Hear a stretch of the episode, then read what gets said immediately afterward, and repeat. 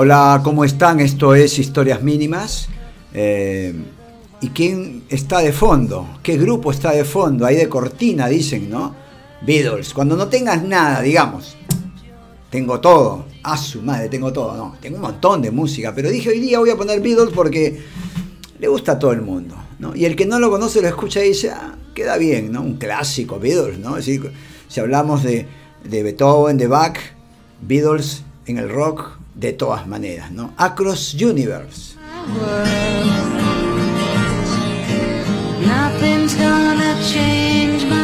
Y ahí habrán otras, otras canciones, ¿no? No es, la, no, no es lo único que vamos a escuchar. A ver, siempre me pasa lo mismo. Voy a bajar un poquito más. Ahí está. Ahí, para poder contarles alguna cosa. Ya sabe, historias mínimas, historias de 20 segundos, de 10 segundos, de 15 segundos, de 40 segundos, de 2 minutos y unas más extensas como la de ahora. Me imagino que nos iremos a 10 minutos.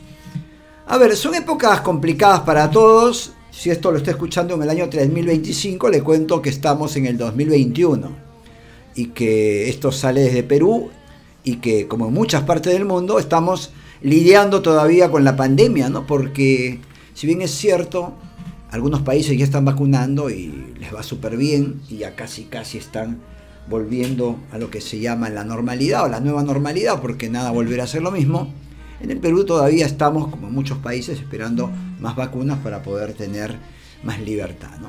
Y son épocas duras, muy duras, más duras para unos que para otros, porque así es la vida. Y está muriendo mucha gente. ¿no? En el Perú estamos en un promedio de 200, ¿no? hemos llegado a 400, pero en promedio las últimas semanas 200, 210, ¿no? ha bajado un poquitito. Y esta semana nos enteramos que murió Justo Espinosa. Si yo le digo Justo Espinosa, muchos van a decir, ¿y qué peruano es ese? No, no, me salta a la, cabeza, ¿no? Si se lo digo a los mayores de 40 años, algunos caerán, ¿sí? Otros dirán, no, ¿quién es Justo Espinosa? Pero si digo Petipán, la cosa cambia, ¿no? Esta semana nos enteramos que murió Petipán. ¿Quién era Petipán? Era un señor, ¿no? Chiquito, de baja estatura, muy chiquitito, un enano, así le dicen que trabajaba en un programa de humor llamado Risas y Salsa muy exitoso acá en el, en el, Perú. ¿no? Yo intenté varias veces entrevistarlo y con mucha educación me dijo que no, que no le interesaba y según lo que cuentan y según lo que pude ver era un tipo que vivía más bien amargado, no, no quería contacto con, el público, vivía amargado por su condición de, pequeño, por su condición además de, de famoso, ¿no? Ya sé que algunos dicen, no especialmente esos que leen libros o escriben libros de autoayuda, no, pero hay que aceptar tu realidad y si tienes limón, agua y azúcar, pues haz limonada. Y bueno, pero no es así la vida, ¿no? Hay quienes eh, tienen mucha sensibilidad, hay quienes se, acomodan y, con baja estatura o, en otras circunstancias que también son, digamos, eh, no normales en la sociedad en la que vivimos, pues salen adelante, pero hay quienes no salen adelante porque tienen seguramente una mayor sensibilidad, les duele más las cosas, ¿no? Y yo escuchaba a sus compañeros que decían gran humorista, no sé si fue un gran humorista, fue un gran tipo, eso sí, cuenta su familia, ¿no? Eh, pero yo creo que fue un tipo que le tocó vivir y se adaptó a lo que le tocó vivir, ¿no? Que es una situación de discriminación. Yo digo, una de las situaciones de mayor discriminación que hay en la, en la vida es la de los enanos, ¿no? Porque piense usted, nunca ha habido una marcha por, la, por el honor de los enanos, ¿no? por el respeto a los enanos. Hay marcha para respetar a las mujeres. Muy bien, yo abogo por la causa feminista, de todas maneras. Hay, hay marcha ¿no? del orgullo gay, del respeto a los afrodescendientes, pero nunca hubo una marcha de respeto a los pequeños, ¿no? a, la, gente de baja estatura. ¿no? Y esa es una gran discriminación silenciosa, nadie sale a hablar de ellos, no, no, nunca he escuchado a un político que hable de leyes específico para ellos, específicas para ellos, y cuando hay candidatos, hay candidatos de todas las tesituras ¿no? sociales, ¿no? de todas las tribus urbanas, ¿no? pero nunca hay un candidato enano, no recuerdo, Seguramente hubo, pero no, no, se me viene a la cabeza como algo constante y fuerte, ¿no? Y le digo más, a ver en su entorno, hoy día el tema de los enanos se habrá dado cuenta. Eh, ¿Cuántos amigos, conocidos, enanos hay en su entorno? Yo les digo la verdad, yo he conocido a algunos, le he hecho una nota a un, pequeño llamado Uchita, que también era, era, era cómico, eh, trabajaba en un circo, y después conocí a, la hija de una amiga, también pequeña, y, que era, que era una, vecina en realidad.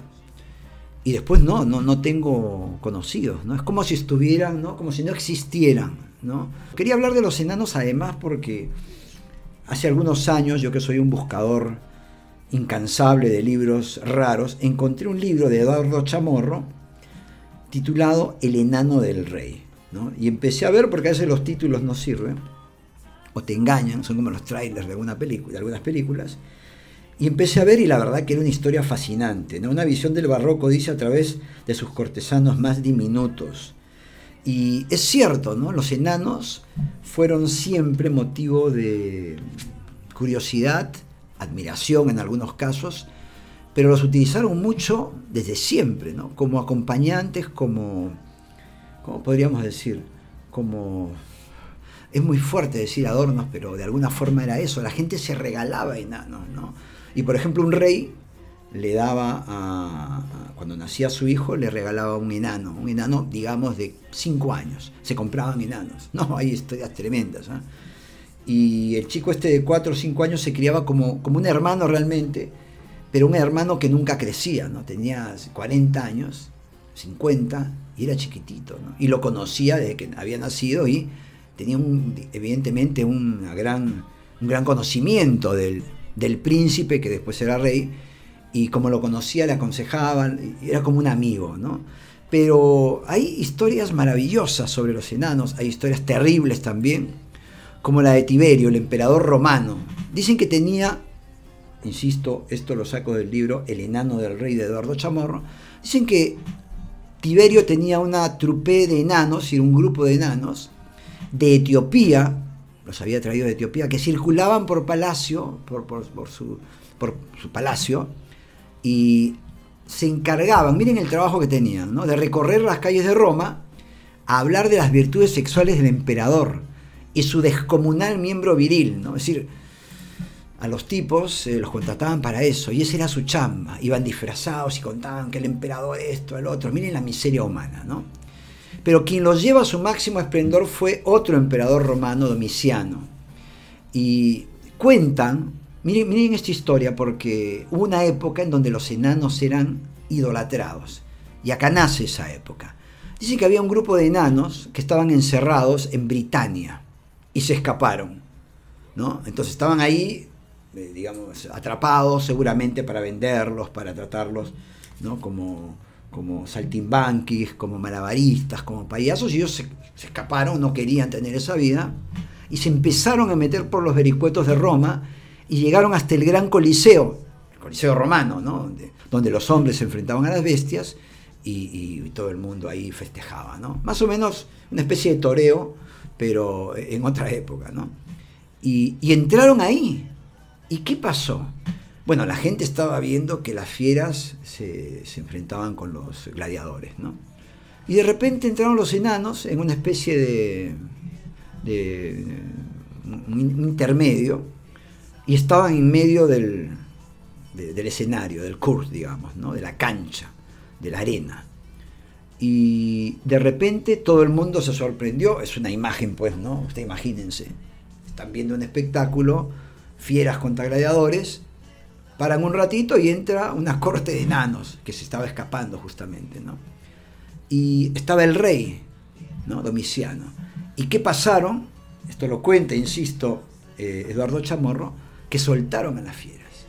Y los enanos, seguramente algunos murieron, pero se enfrentaron a las fieras con las armas que habían dejado los gladiadores anteriores y al final sobrevivieron una gran cantidad de enanos. Y esto los elevó a una categoría, pero de héroes, ¿no? ¿Y qué ocurrió? Que todo el mundo quería tener un enano. Esto se conoce en la historia como la edad de oro de la enanería. Todo el mundo quería tener un enano.